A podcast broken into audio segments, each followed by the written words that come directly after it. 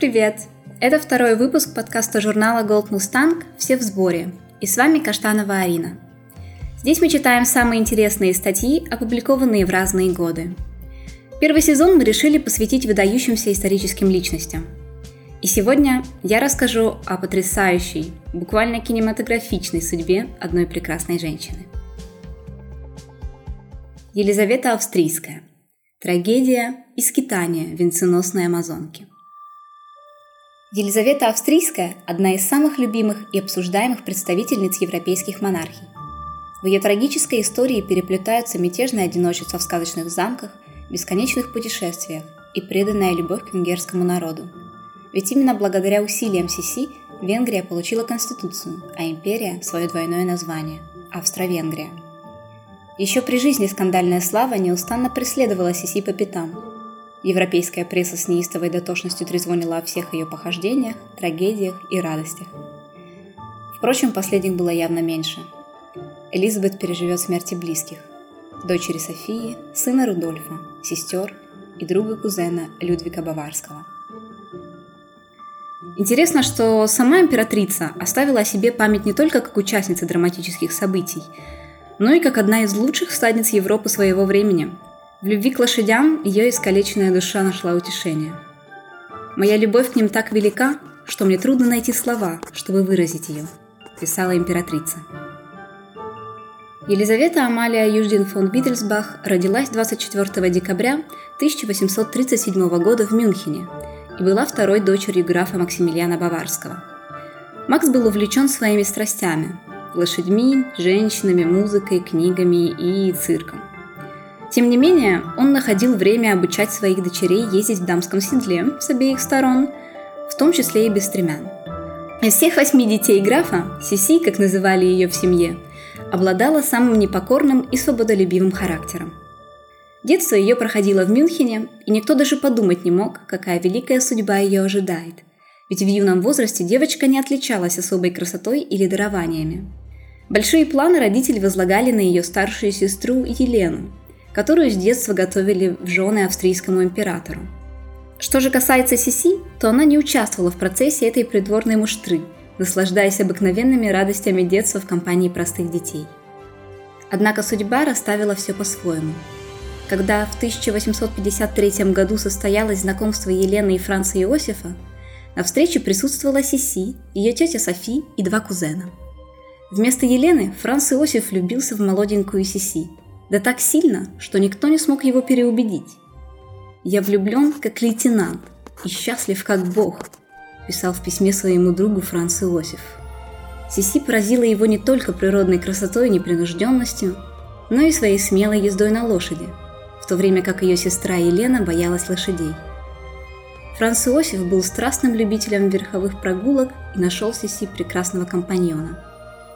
Не прошло и года, как Сиси стала императрицей Австрии, королевой Венгрии и Богемии после бракосочетания с Францем Иосифом, состоявшегося 24 апреля 1854 года. Францу Иосифу было 23 года, Элизабет – 16. За годы супружества у них родится четверо детей. В 37 лет императрица станет бабушкой, а в 58 – прабабушкой. Сама Сиси позднее выразит свои мысли так. Брак это абсурдное соглашение. Тебя продают в 15 лет, ты даешь клятву, которую не понимаешь, о которой потом сожалеешь в течение 30 лет и больше, и которую никогда не сможешь отменить. Жизнь при Венском дворе довольно быстро стала тяготить Сиси. Этикет строго прописывал круг общения.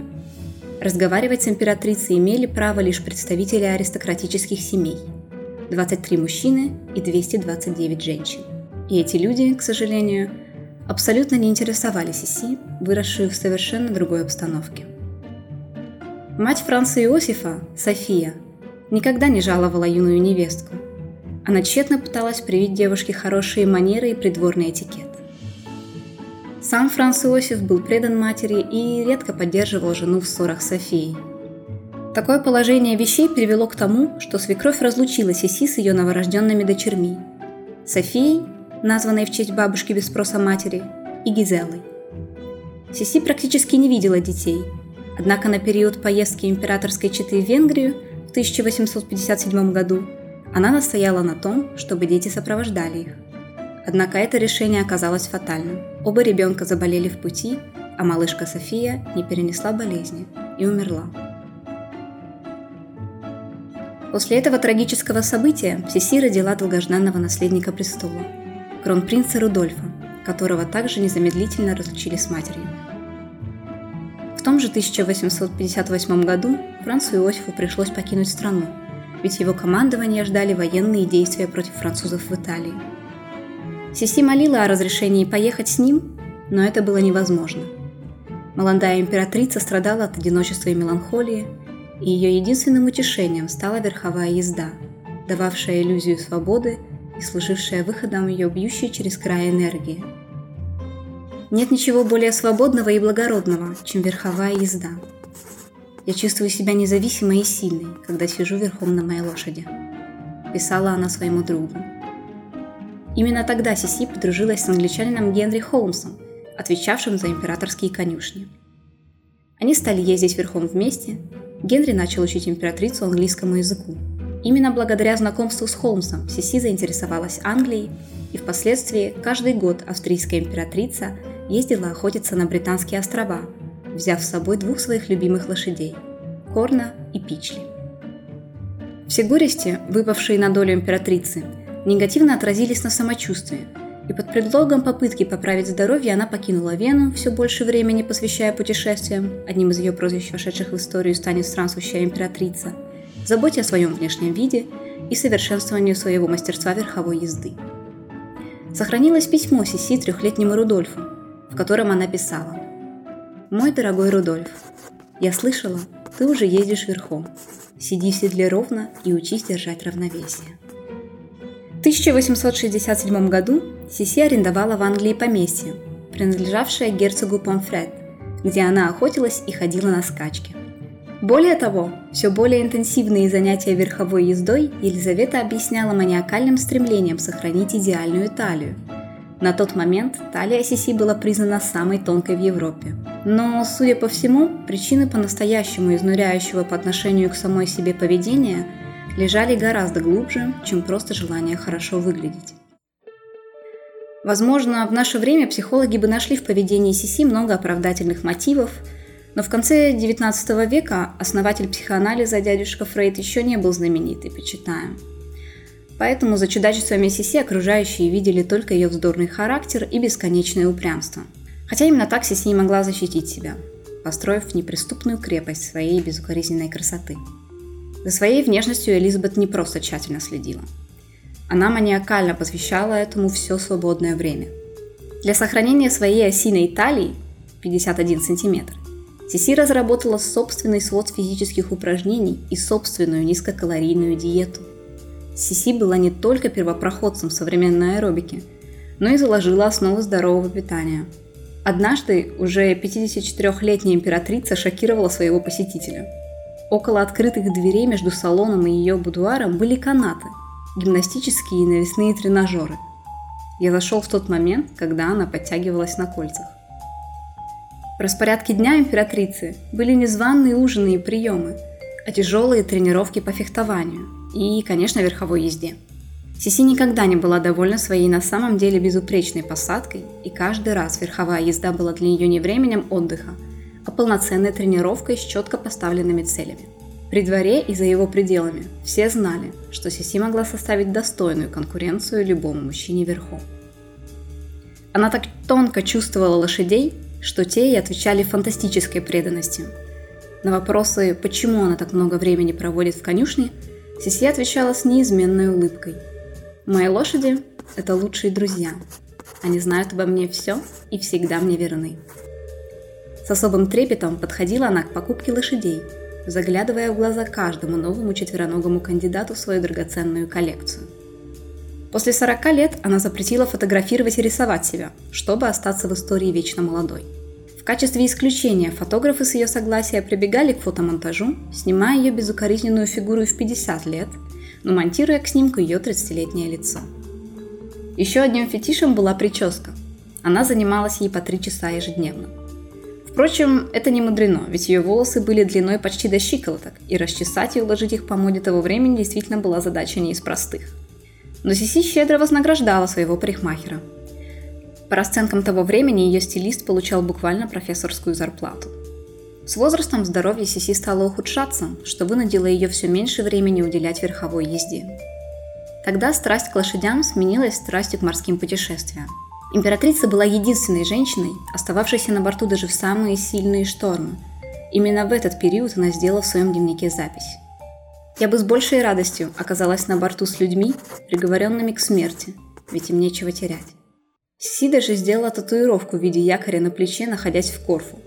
Этот шаг был просто неслыханным для персоны королевских кровей. Своеобразный характер императрицы нередко становился причиной серьезных казусов – Например, во время визита турецкого султана Елизавета Австрийская пригласила высокого гостя на прогулку в коляске, которой правила сама. Да так лихо, что перепуганный восточный владыка вскоре не выдержал. «Ахтун!» – выкрикнул он единственное известное ему немецкое слово. Когда лихая наездница натянула вожжи, и лошади остановились, он тот час выскочил из экипажа и отказался ехать дальше при условии, что повозкой будет управлять императрица. Приехавшей в Кремзир русской августейшей чете пришлось пройти такое же испытание.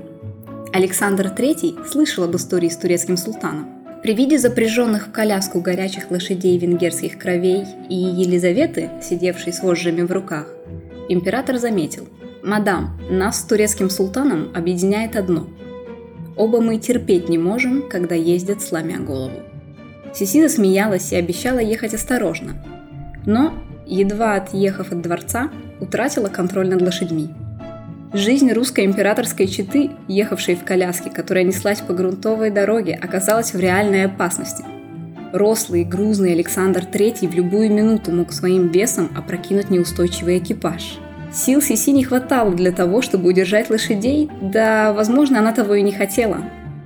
Тогда сам Александр III выхватил у нее из рук вожжи и остановил животных. Кстати, что касается ответного визита, в Российской империи она была дважды. Первый раз ее принимал уже знакомый ей Александр III. Ее второй визит в Россию произошел по случаю коронации его сына Николая II. Сиси писала супругу о своем восхищении красотой московских церквей и улиц, сказочной русской зимы, о бескрайних просторах, а также о приятном впечатлении, оставленном после общения с русской императрицей Марией Федоровной. В одном из писем Сиси упоминает – что была очень тронута русскими театрами, концертами и музеями. В 1868 году Елизавета родила свою последнюю дочь, Мари Валери, единственного ребенка, в воспитании которого Сиси могла принять непосредственное участие. Однако и это радостное событие в жизни императрицы омрачилось трагедией. Кронпринц Рудольф и его 17-летняя любовница Мэри Вацера совершили самоубийство, в чем, по наущению Софии, Двор немедленно обвинил отчаявшийся от горя Сиси. София вменила в вину Елизаветы без участия к судьбе сына и скверную кровь Виттельсбахов, по ее мнению, повлиявшую на ментальное здоровье Рудольфа. За два года до наступления 20-го столетия респектабельная и вполне благополучная Европа содрогнулась от неслыханного злодеяния, совершенного в самом тихом и миролюбивом ее уголке. Острие заточки, направленное анархистом Луиджи Лучени, безжалостно вошло в сердце женщины, спокойно прогуливающейся сентябрьским утром 1898 года по берегу Женевского озера. По неумолимой воле судьбы его жертвой сделалась самая красивая женщина Европы – австрийская императрица Елизавета. Это было роковое стечение обстоятельств, ведь анархист планировал убить совершенно другого человека – графа Орлеанского. Однако в ходе следствия Лучени заявил, что убил бы любого высокопоставленного вельможу – или персону королевских кровей, пребывающую в городе. Анархист не знал, кто был перед ним, но ему якобы хватило одного взгляда на женщину, чтобы сделать вывод. Она достаточно аристократична, чтобы заслужить смерть. Сиси была настоящим кумиром своего времени, а ее трагическая судьба лишь подогрела любовь к персоне императрицы. Настоящей сокровищницей, хранящей память о Елизавете, является музей в Вене, в экспозиции которого, в частности, представлены кареты, на которых выезжала императрица, в том числе знаменитая золотая карета с коронацией в Будапеште, а также единственное сохранившееся седло Сиси, черная амазонка и, конечно, портреты ее любимых лошадей.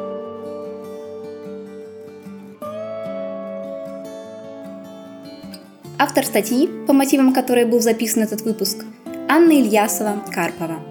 Материал опубликован в журнале «Золотой мустанг» номер 5 2013 года. Вы можете прочитать статью на нашем сайте goldmustang.ru, там же, кстати, опубликованы иллюстрации, на которых, в частности, можно полюбоваться той самой изящной осиной талии австрийской императрицы и ее безупречной посадкой в седле.